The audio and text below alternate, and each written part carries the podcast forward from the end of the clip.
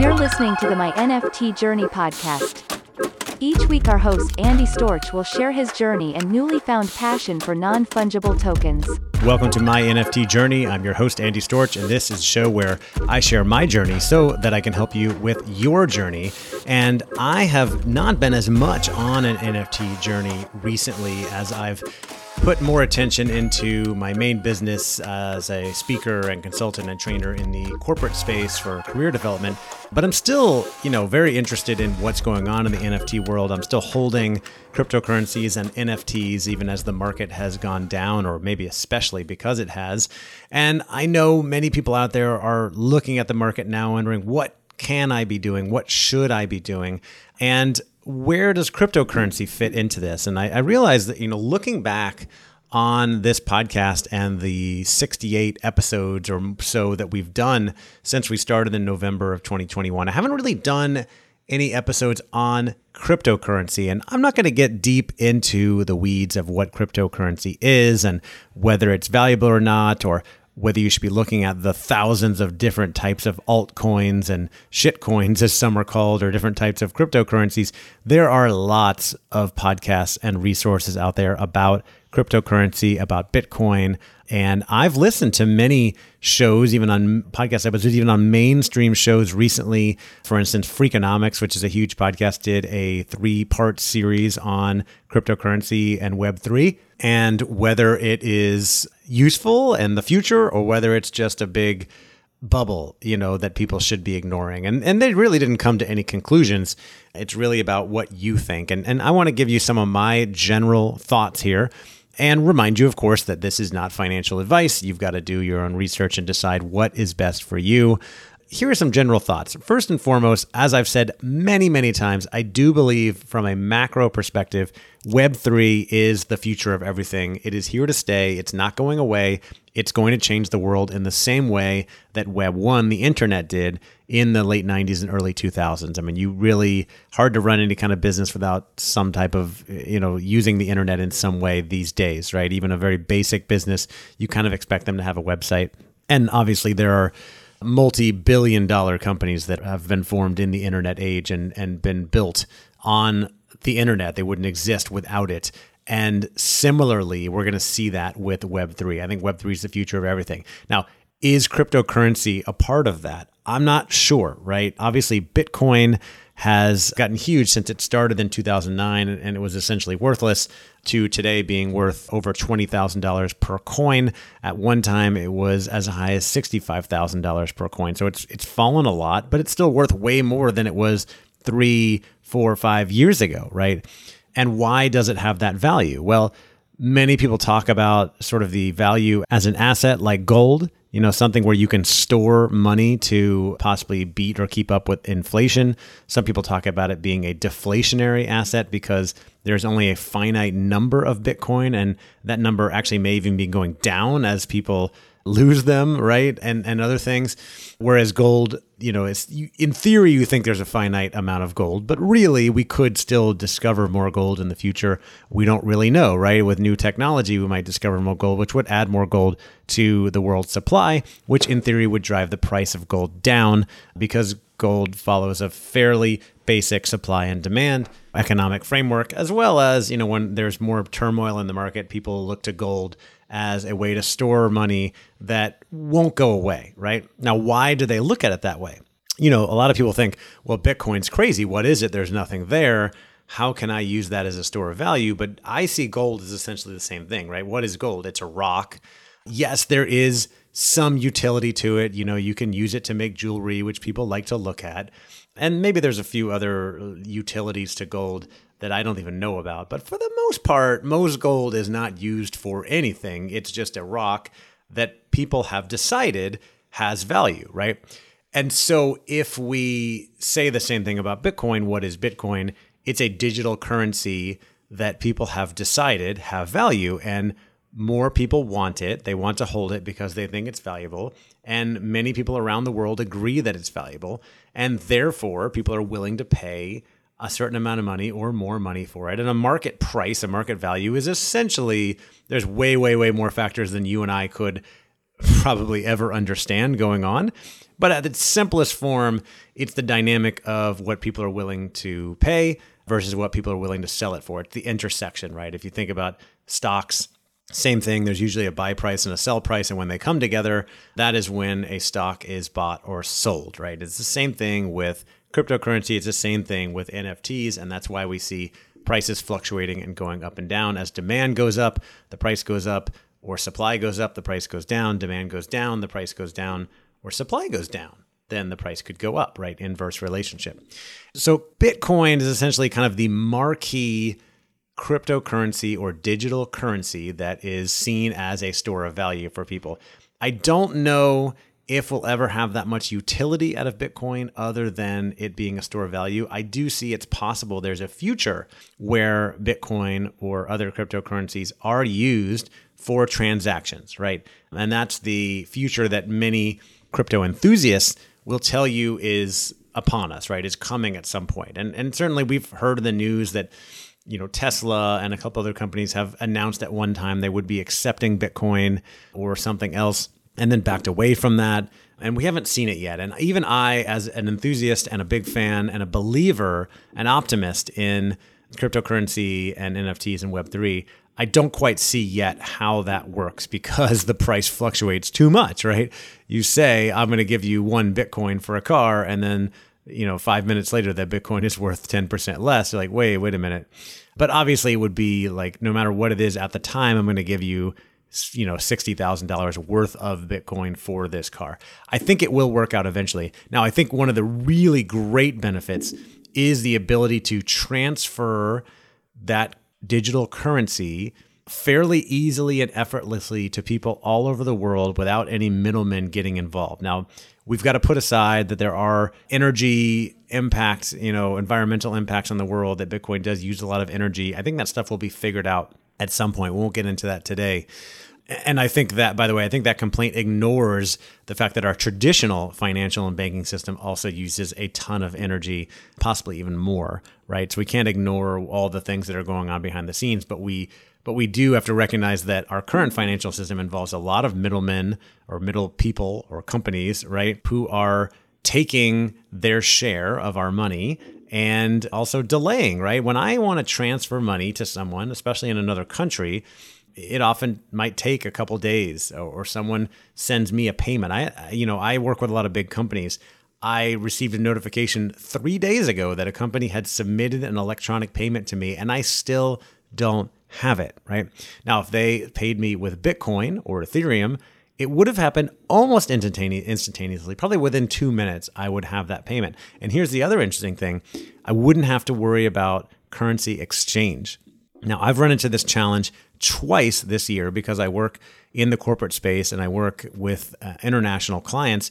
Uh, twice this year, I have had a corporate, a, a large entity that I work with, a client in Europe who wanted to pay me in euros.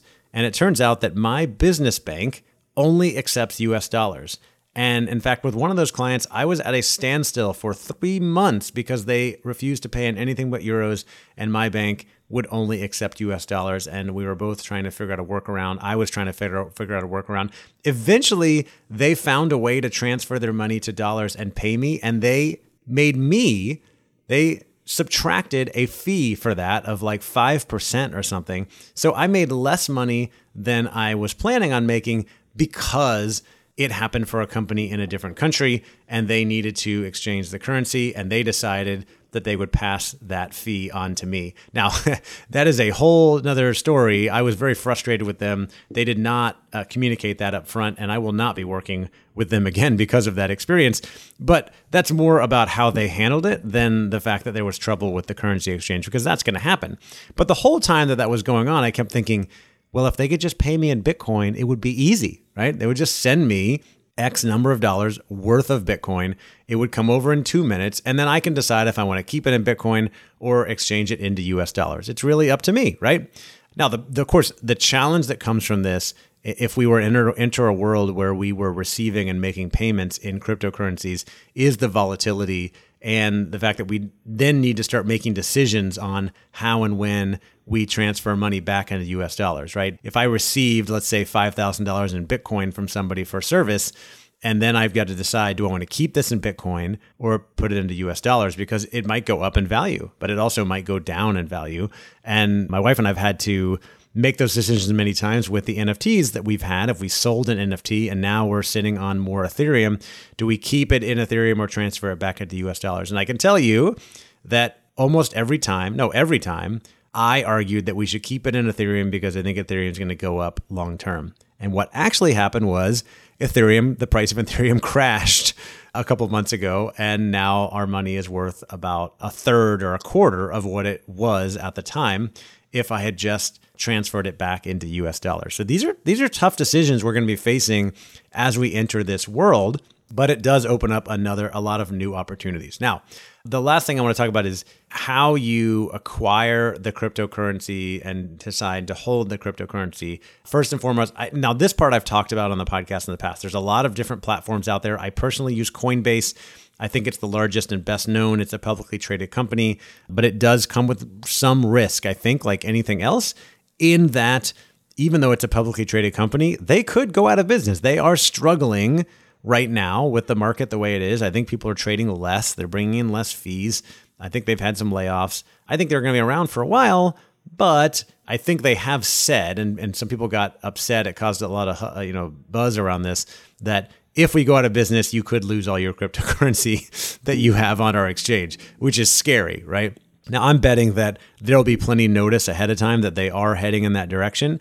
And what you can do is if you buy Bitcoin, Ethereum, Solana, any cryptocurrency on Coinbase, you can actually transfer that off of Coinbase onto a cold storage wallet or on your MetaMask or some other storage place. So keep that in mind that you can do that. And we've done episodes on how to set up your cold storage wallet, like a ledger, and you can transfer it there. I have not personally done that, but I've thought about it. I could, right? Right now, all the money that I have in crypto for the most part is on Coinbase on the exchange because it's very easy to see and analyze and all that sort of stuff.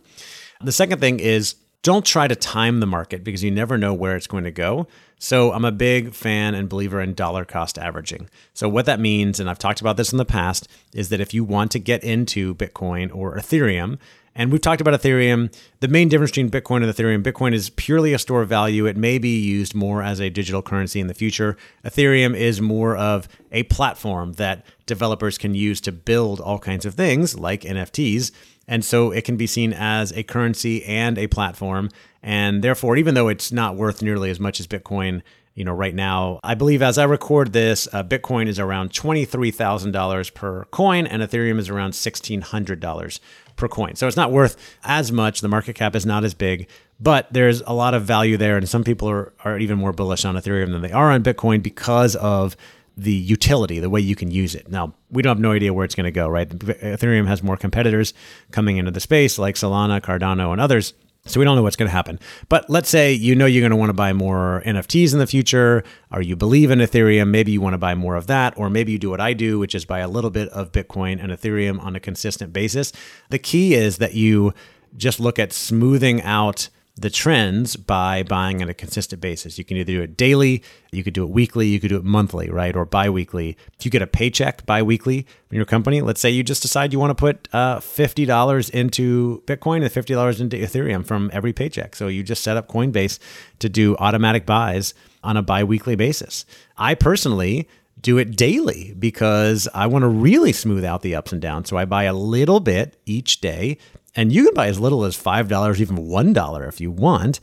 Now, I've looked at and noticed the fees on a percentage basis are higher the smaller you buy. I think you need to get over like $25 to really maximize the fee percentage or get it down under like 2%. But if you are going to be buying on a regular basis and you're interested in buying and buying even more than once a month, check out Coinbase One, I think it's called. It's their new premium membership and uh, I have signed up, and I believe it's $15 per month, and it essentially gives you unlimited trades with no fees.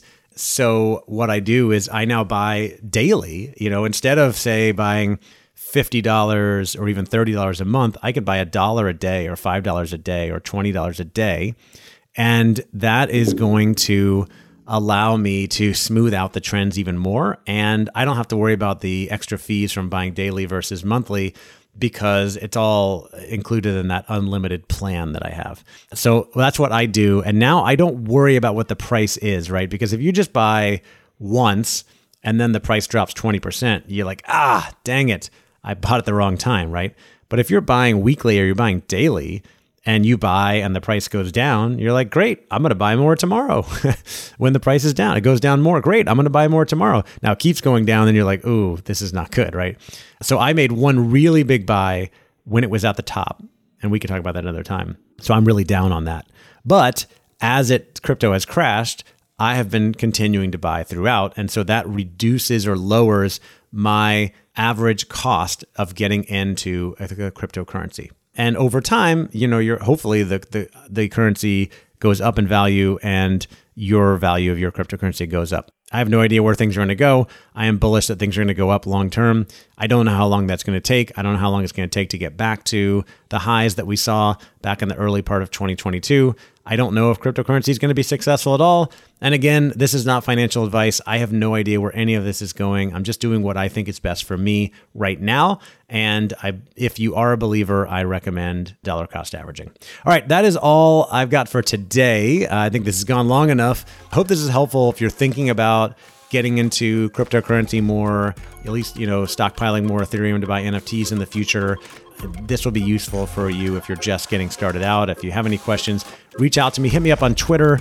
My handle is Andy Storch, A N D Y S T O R C H, and my email is andy at andystorch.com. Thank you again for listening, and I'll talk to you later.